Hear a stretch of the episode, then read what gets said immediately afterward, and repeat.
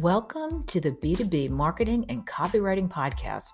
I'm your host, Linda Malone, certified conversion copywriter and founder of The Copy Worx. In this podcast, I discuss B2B marketing and copywriting strategies that attract quality leads and increase conversions. Let's dive right in.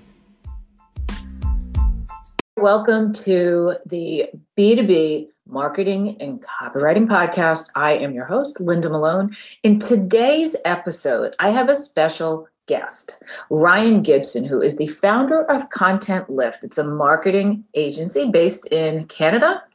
So he has over 20 years experience in the marketing world and has been a director responsible for million dollar budgets and has also supervised and bootstrapped budgets at startups.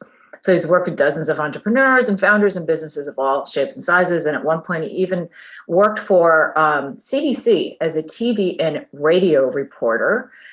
And so he has particular expertise in interviewing, as you can imagine, and also research. So in today's episode, Ryan talks about some of the most common mistakes B2B marketers make when they do their research and how to talk to people so let's just jump right in. Hey, Ryan. So thanks so much for being uh, like one of my very first guests on this podcast. So I'm very psyched to talk to you today. And it, it's also interesting because we have kind of a similar background in the interviewing space. I love that you called it like the art of the interview, the art of the marketing interview, which is what I'm calling this this episode. So can yeah. you start um, by telling me a little bit about you know what you do and who you serve? Yeah. So I have 20 years of marketing scars. As people say years, I usually say mileage or scars. In the last years, I've really specialized in primary customer research, but through one-on-one interviews. Because there's a whole range of different things you can do for customer research. That just is my specialty. So I run ContentLift, and I'm basically an agency, an agency of one, and I help B2B SaaS companies predominantly really fine tune how they research you know how they can get the most out of a customer interview and then how do they turn that those insights into marketing actions which is usually like the biggest gap because that's the hardest part for people. So I, I work with them through all that phase and hopefully if i've done a good job their business gets a whole lot better. Yeah and it's interesting because you know you always hear you know to market you really need to talk to your buyers or your customers. And so but no one really tells you well what do you talk to them about what do you ask them about? And it's very different for marketing compared to like other types of interviews. So what has been like your experience basically with b2b companies like conducting customer research for marketing? It varies. Um, when i before i started ContentLift i, I talked to about 24 you know vps executives of marketing cmos about how they did this type of work. And the reason i, I sort of had maybe to back up before that I had this hunch that this type of research wasn't happening just having worked with SaaS companies for the last, you know, 7 to 10 years. And what I mean more specifically is they you see a lot of research around product, which makes sense because they're trying to build the best product or build features, additional features into a product to make it better. Customer success, especially since a lot of SaaS is do it yourself and you have to navigate the a lot of the software yourself customer success is very important to understand like how is it how is this thing working for you? Is it meeting your expectations meeting the goals? And all that's great like you have to do that stuff. But what i did not see a lot of stuff that i had done throughout my career as a marketer is understand why and how they're coming to us in the first place. Like what is it that's happening in their business or in their roles or in their team that they say okay we got a problem here and it's it's at the point where we should probably spend some money to to mitigate this problem. Right. So what what happens through all that? Because the B2B journey is more complex than it ever was before you hit a sales team. Mm-hmm. And if you don't know those things, or you don't at least have a basic understanding of for your ideal customers and ideal buyers, how they're coming to you and the actions they're taking to get to you, it's going to be really hard for you to spend your marketing budget effectively and, and just communicate to them and, and build affinity for what you're doing. So I saw all this in SaaS. I went and talked to a lot of marketing uh, executives about it, and some said we do it. A lot said we do it all right. Many said we don't do it at all. So I was like, okay, there's probably an opportunity here for me to help people, and that's what I'm doing. So that's that's how, how it sort of came to be. Okay. And why do you think that was the case, like that experience? There's a whole host of reasons. It's like anything else. You talk to 20 different people, sometimes you get 20 different answers. Right. But the commonalities were we don't have time to do that because we're executing on marketing, or other teams own the relationship, or we have other things we need to focus on, which sounds crazy because you should, you know, like why would you not talk to your customers? Um, or they just didn't do well because the product, like the product marketing managers, say they were talking to customers. A lot of it was around those things that I mentioned, like customer success conversations, pricing, right?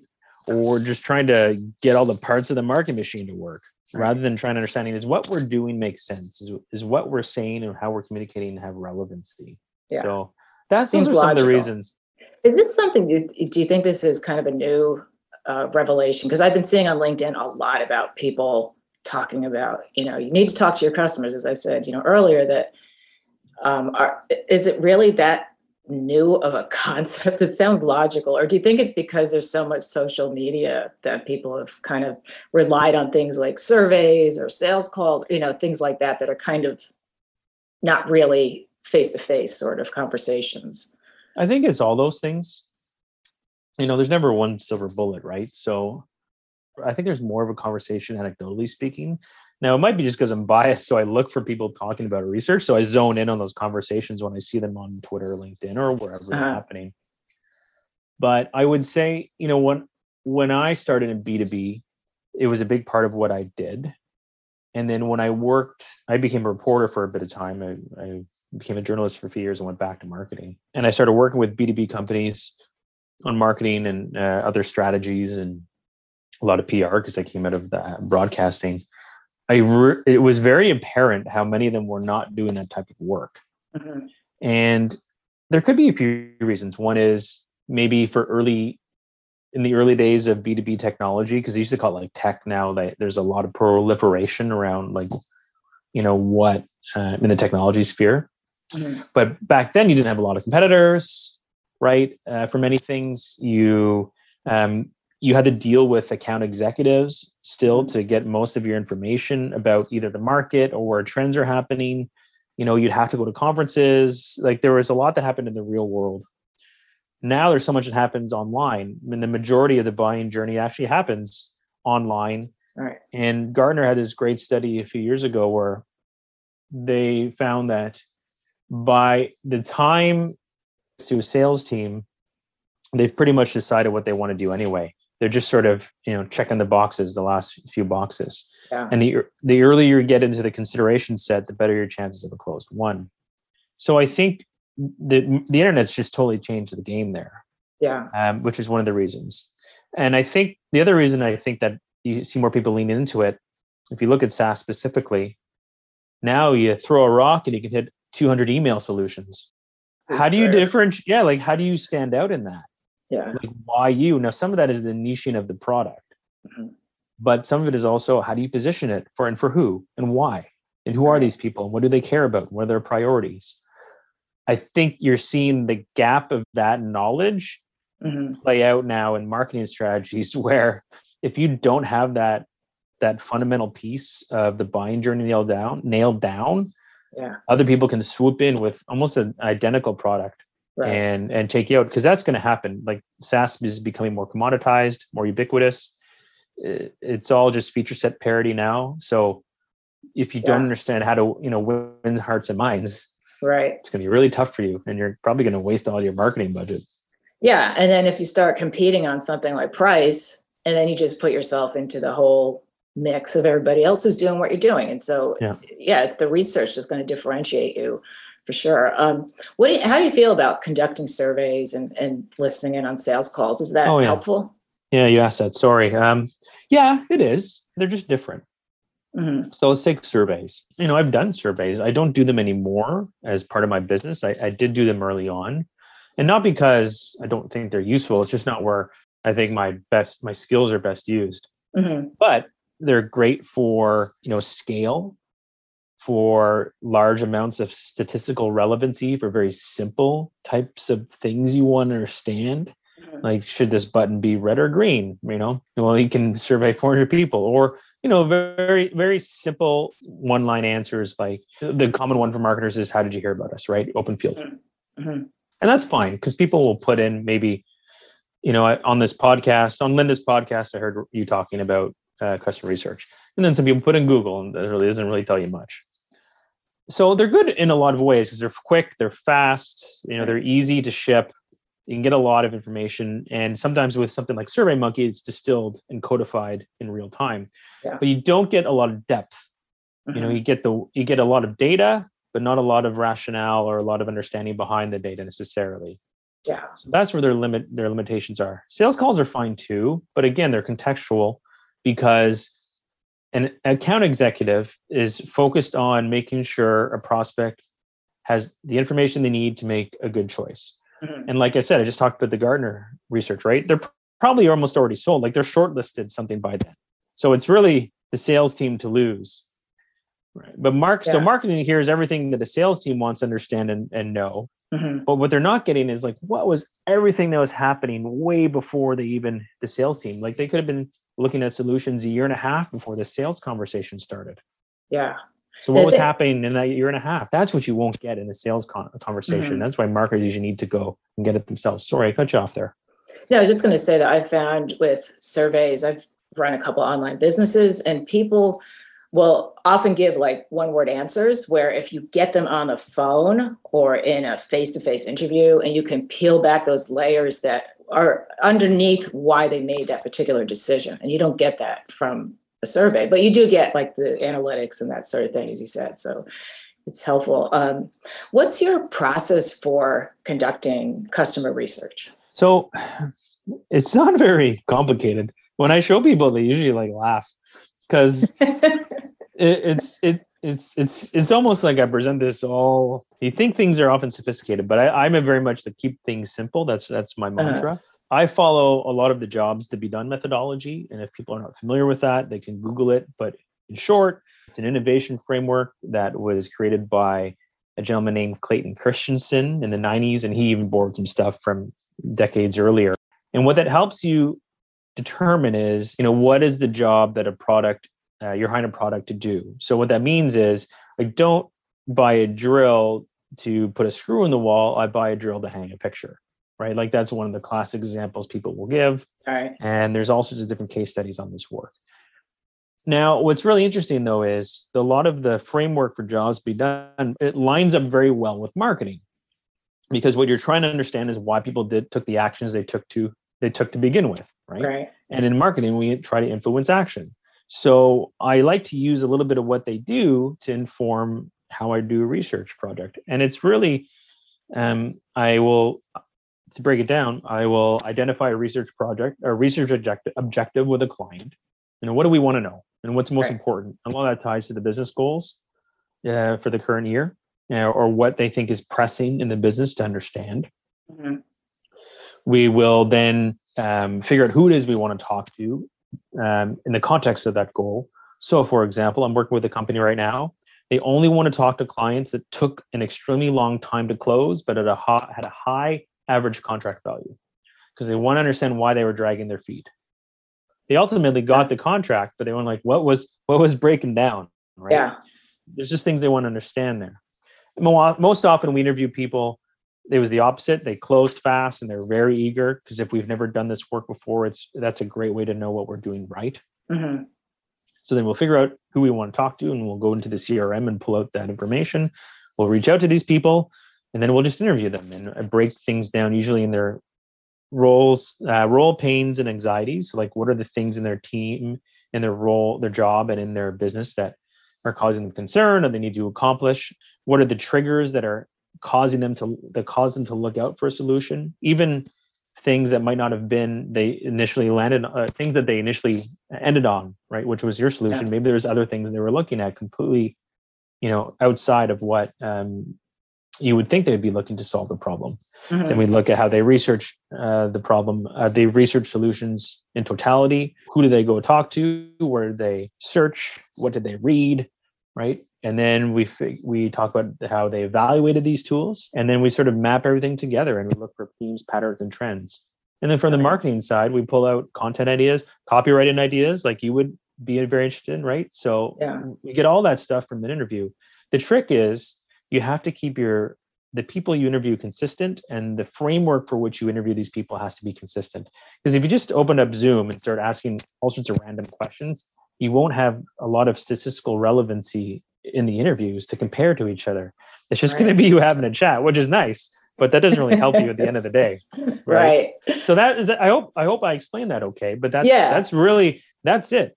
There's not much more than that. It's just in the practice of doing it, either in both interviewing people because that's not always an easy skill to get Right. right immediately, and then how you distill all this data. Is there any big difference between interviewing someone in a marketing interview versus? I used to write a lot of content um, for magazines, so it was different. I mean, I didn't have the same goals as I have as a copywriter. So when you're interviewing someone from a marketing standpoint, like you mentioned, a couple questions you would ask. Is there anything else in particular that you would? I mean, obviously, it depends on the goal of the client, but are there some general questions that you find are really helpful? Yeah, like one of one of the ones that seems to be very appealing to marketers and sales teams a lot of the idea for conducting research starts with sales teams because they're the ones that are having the conversations and they can see the disconnect. Okay. So one of the ones I like to ask these days is what made you trust the sales team or what made you trust us? Yeah. That's a huge one Yeah. because that's in essence what you're you're aiming for is that people trust you enough that the product or the service you say uh, that you talk about having is going to deliver on the promises that you're saying you're you're giving. So how did you earn that trust? What were the things you did? hmm That's such a uh, eye-opening one. Yeah. And one of the most common answers I hear is, you know, well, they just understood me the most. Interesting. Yeah. that's People not just want to be heard. Yeah. yeah exactly and just they want to again it's, i've i've been writing a lot about relevancy lately it has to be relevant Yeah. because yeah, case in point so i um i've been working with an, a- an accounting software company they sort of compete in like that enterprise-ish um, market they noticed they were getting they're closing a lot of deals in the healthcare vertical very easily or like more in a higher propensity than they were uh, compared to just say general businesses. Mhm. And what had happened was they had organically sort of started hiring these people who had worked in healthcare and now work for this accounting software company. So when they were doing implementation discovery calls, the people who ran ran finance teams in hospitals were just hearing the the language they use every day spoken back to them Wow. and you know having the problems recognized Yeah. so that is how you know that was a big factor in them saying oh i found the fit thank Right. goodness so Yeah. Rather than just try to be an accounting software you know they're considering do we lean all into healthcare now? Or do we you know do we have at least a whole other marketing engine that just speaks to healthcare right? Yeah. because you maybe you don't have to divvy it up right? These are all business decisions you have to make after the research but this is these are the types of insights it gives you and clarity it gives you on like what what can we do? What's in the art of the possible It's so interesting because they knew the lingo. When I used to write for fitness publications and I'd contact people about um, being interviewed, they would so much more likely want to talk to me because they knew that I would not misconstrue what they said or misinterpret because I had the background. And I heard Absolutely. that over and over. So it's a similar kind of thing with what you just said. So it's interesting.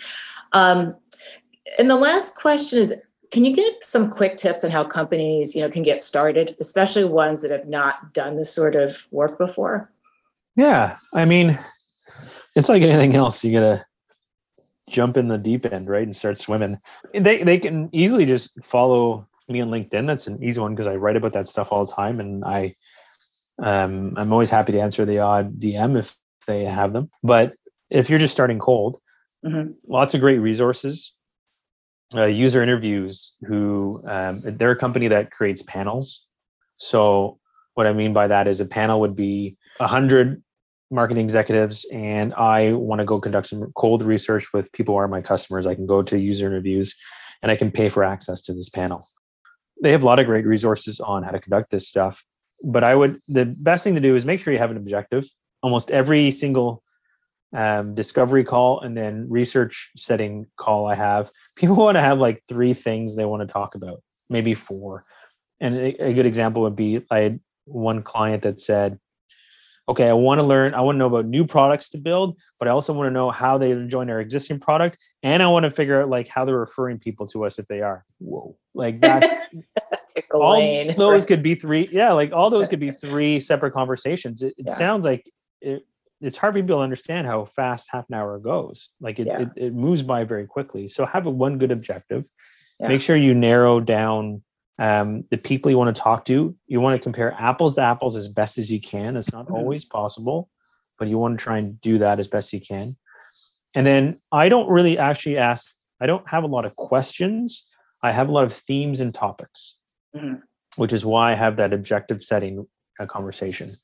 Because questions sometimes can handcuff your your discovery and um, your interview because you're so focused on asking the question the next question you're not actually actively listening to what people are saying and seeing opportunities to take the conversation to a, maybe a new path that you didn't anticipate yeah. which can be very eye-opening.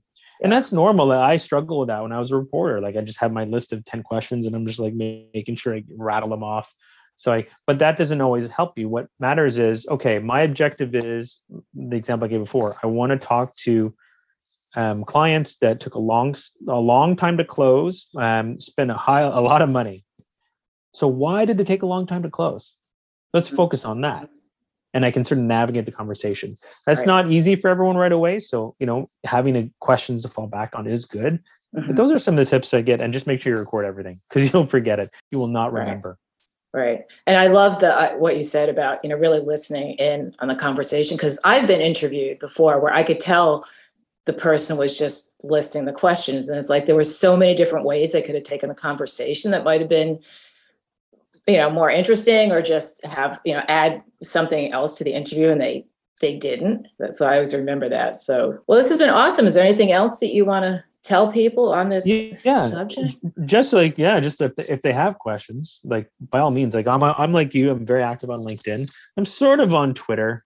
Twitter's still hard for me. Yeah, I can't a, get into the Twitter thing. I'm trying. I'm trying really hard. I'm trying really hard, but I'm on LinkedIn a lot. And if people ever have any questions, they can go to me on link, see me on LinkedIn. My website's contentlift.io, and I'm always happy just to if people have a, you know quick ask. Always happy to try and help. Great. Well, thank you so much for your time, Ryan. I really appreciate it. This has been great.